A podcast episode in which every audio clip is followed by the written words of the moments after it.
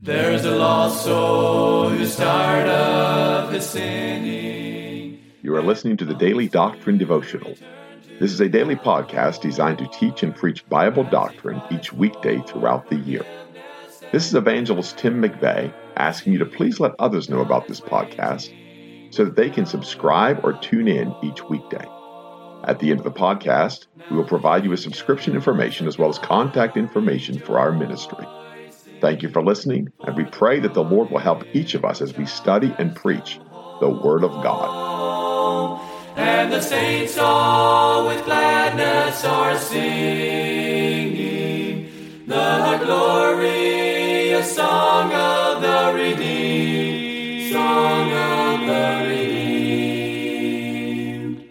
Thank you once again for tuning into the podcast. We certainly appreciate the podcast yesterday by Brother R.G. Rose. Uh, what a blessing it was to hear the man of God preach. We certainly are thankful for that.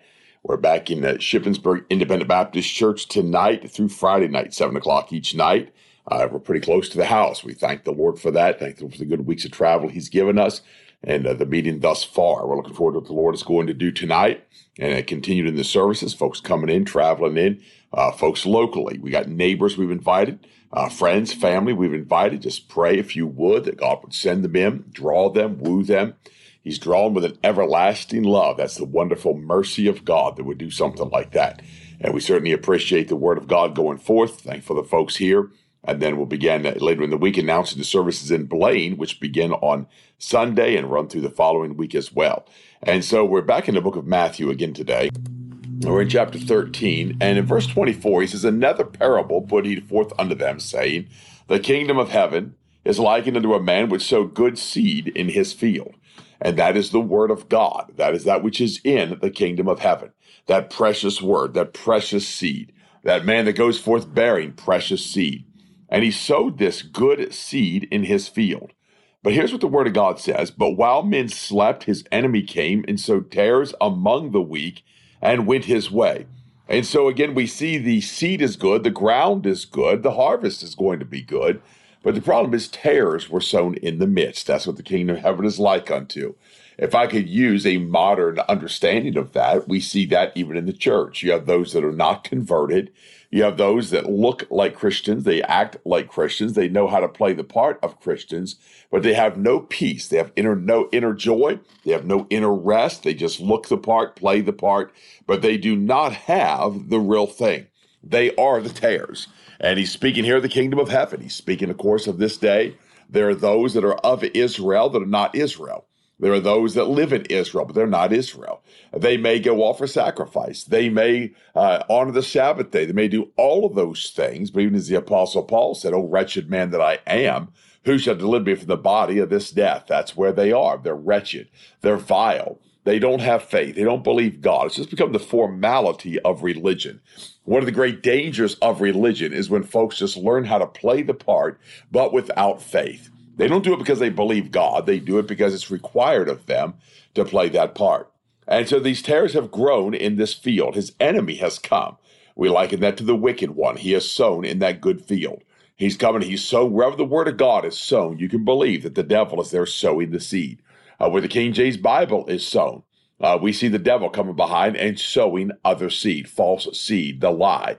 Uh, he takes that hybrid seed, he takes that no good seed, that that does not produce fruit. And again, that's the parable because tares look like wheat, they act like wheat, and you can't tell until the harvest. You find out they do not have fruit.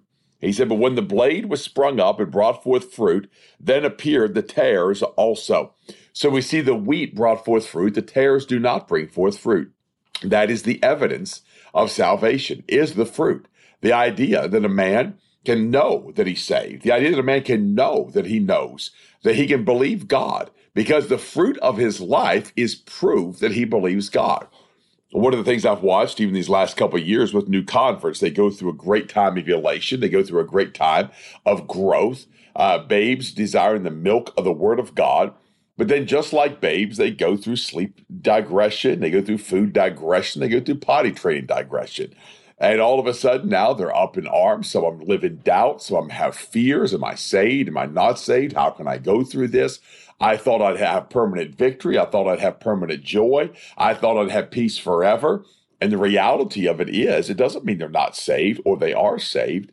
But what they have to look at is they have to look at what is on the inside. What is growing on the vine? What is the fruit of their seed? And they look at that and they say, well, you know, this seems like pretty good seed, but then the Word of God challenges them to examine themselves. And when you examine yourself, you get down to the bottom of it. Either you find Jesus Christ or you don't. If you don't find Jesus Christ, you come to Christ. If you find Jesus Christ, you begin to establish and build upon that. And so often I watch folks go through those turmoil times, those trying times, those bitter times where they just can't seem to find God. They've learned a lesson. One of those lessons is you're not going to live without God and get away with it. He may let you do that as a new convert. He may let you do that when you're young in Christ, but you start getting saved there for a while. He's not going to let you live like you once did and kind of put him off the distance and be lazy about him and indifferent about him. It's not going to fly with God. And you'll not have rest and you'll not have peace. And I know that we talk about peace is a fruit of salvation, that peaceable fruit of righteousness. But I'm talking about peace in your day to day life, not inner peace, not the dwelling of your soul in peace, but that day to day life. There'll be unrest. You'll be discomfited. There'll be times that it will not bring you joy.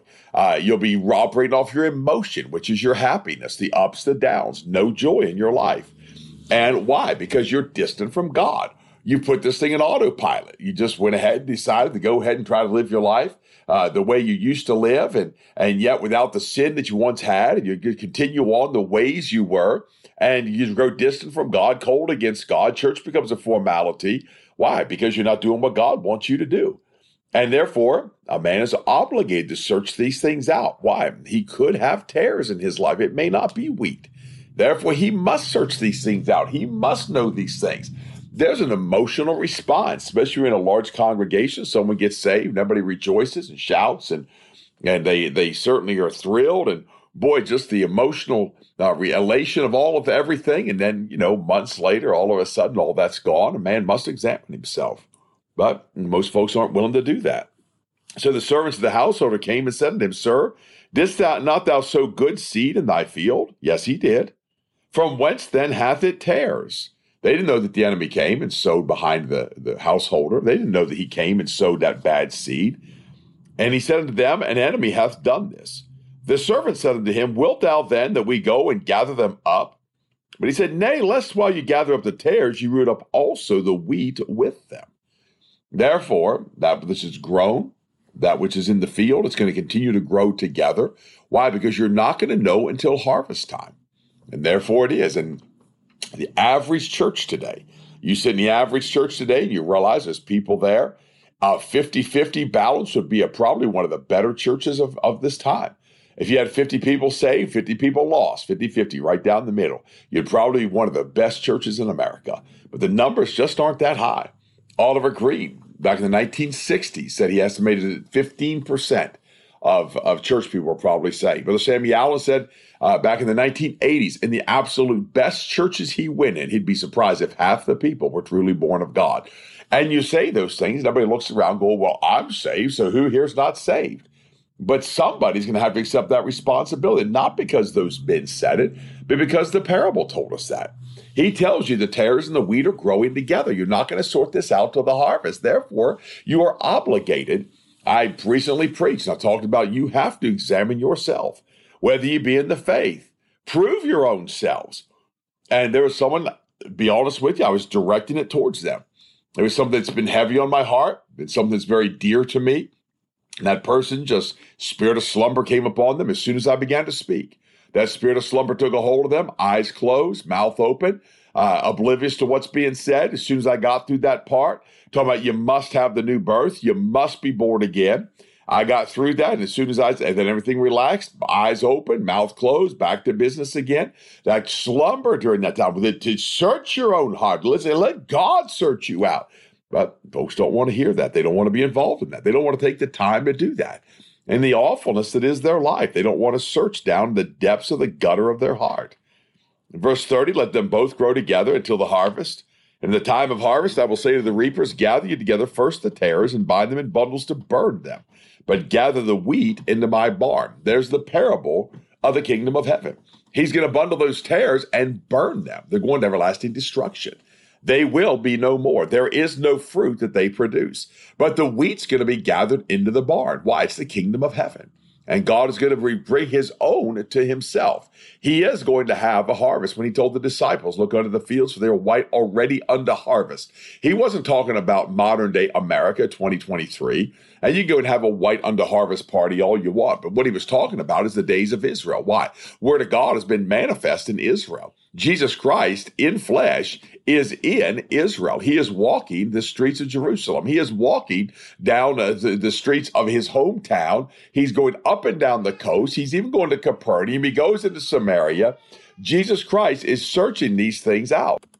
And so when men see him, are they searching the things of God? Are they seeking the kingdom of heaven? Some were, some were not. Simeon was, Anna was. There were others we see that were, but most were not.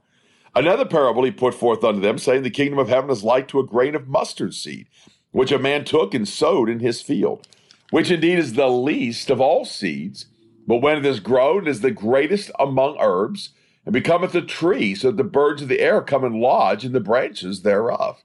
That which is least will be made great, that which is small will be made mighty. That's the parable of the kingdom of heaven.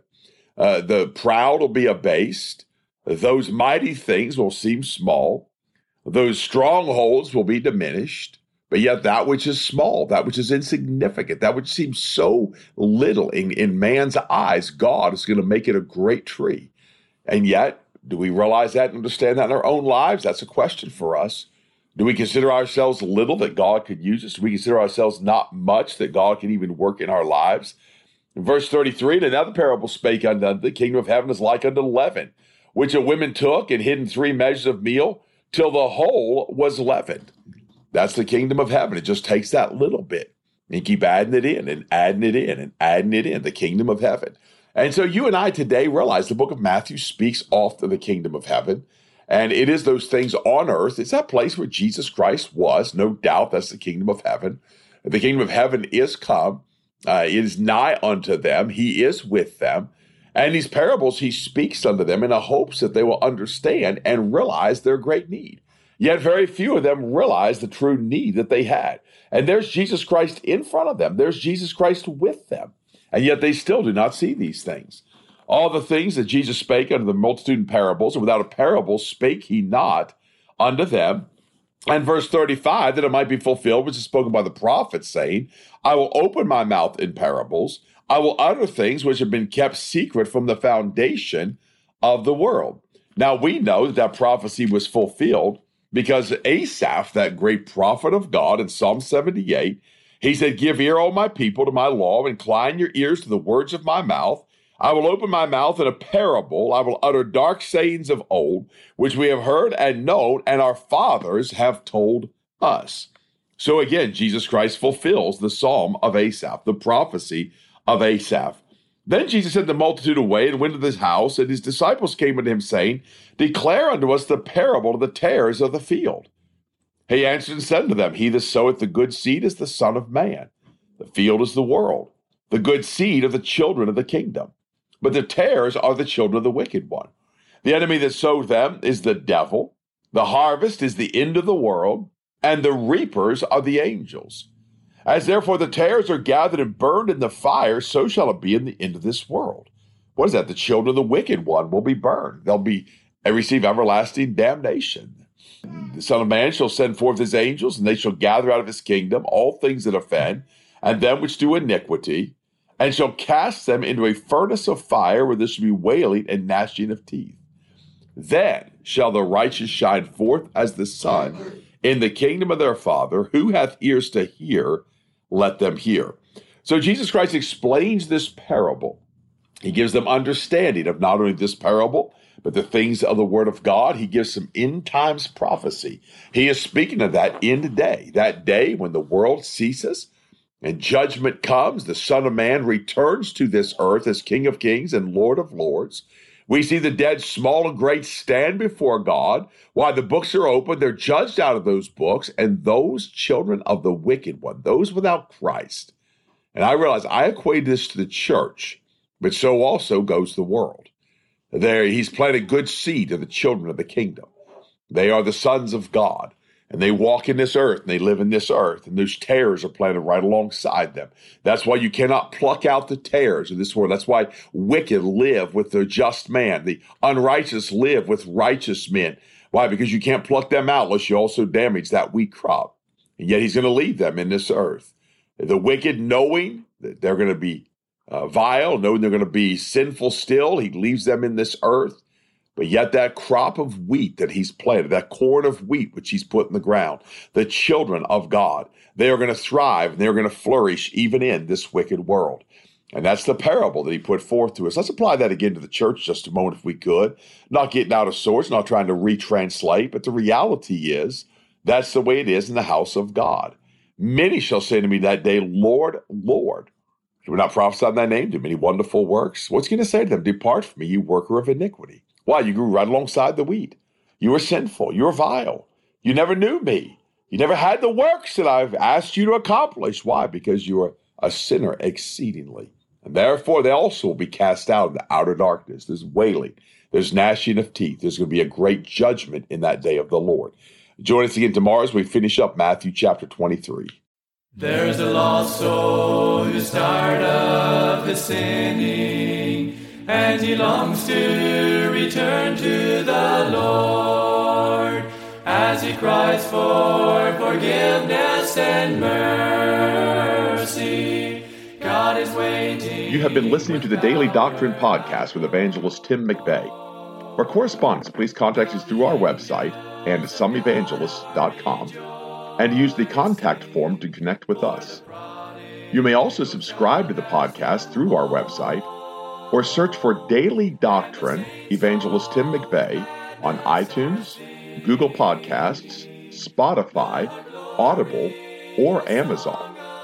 To write to us, please use our church address, which is Manasseh Community Baptist Church, 70 Back Hollow Road, Blaine, Pennsylvania 17006. Thank you for listening, and we pray that the Lord will help each of us as we study and preach the Word of God. Don't forget to subscribe and tune in tomorrow.